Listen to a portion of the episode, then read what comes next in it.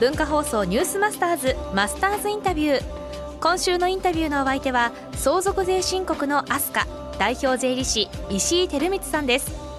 石井さんは東京葛飾区の資産家の農家に生まれますが子供の頃から経営者になりたいという強い夢を持ち家業を継ぐことなく27歳で税理士法人を開設します。以来相続で財産を減らさない仕組みづくりをテーマに掲げ顧客の方々に相続対策の提案を行っています。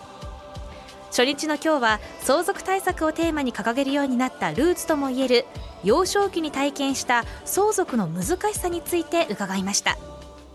ご実家は東京の農家。はい。ということで、えー相続の難しさをまさにはい。体験してしまったという、そうですね、はい子供の頃というかまあ生まれたのがはい、農家だったんですけど、どこですか？葛飾の奥戸というところなんですけど。どのくらいあったんですか？家屋敷の敷地がまあ6,000坪ぐらいそれは大きい。あったんですけど、はい。その当時幼少期やなんかこう感じられてることってありましたか？うーんそうですね。やはりあの、うん広い敷地の中に、はいまあおじいさんおばあさんもちろんいまして、男の子5人お父の兄弟が5人いましたので,、はい。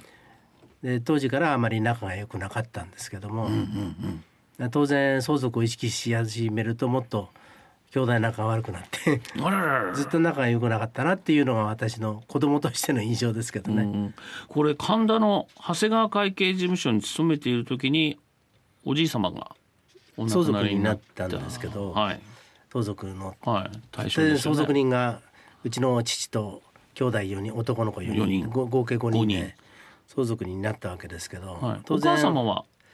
あのー私の父のお母さんは配偶者ですので相続の対象になってます。はいおばあさんと子供ご男の子5人ということで相続人になってそういうこ。とですよね。はい。27歳の時に現実に自分の家族で起きたわけですね相続が。そうですね。ね起きたわけですね亡くなったということですねそ。れご覧になっててどうだったんですか？家族多くて残っているものが多いと。そうですね。まあ、いろいろねち町では、まあ、きうちの親戚演者でもそうなんでしょうけども結構ねトラブルが起きちゃったり速やかに行ったりとそうですね。ことがありますけどはい。あのーまあ戦後、えー基本的には平等に分けるというのがあのベースになっておりまして、で、まあそれがまあ原因で今あまりその石井家にはあの資産が多くないと いう状況ですね。簡単に言うと三代の相続で財産はなくなるというパターンの典型かなと思っておりますけど。これは今でもどの家庭でも起きうることですよね。そうですね。ええということでご自身にかかってきた降りかかってきた相続をやっぱり元になってますから、安心安定と言いますか、はい。やっぱり専門家なんですよ。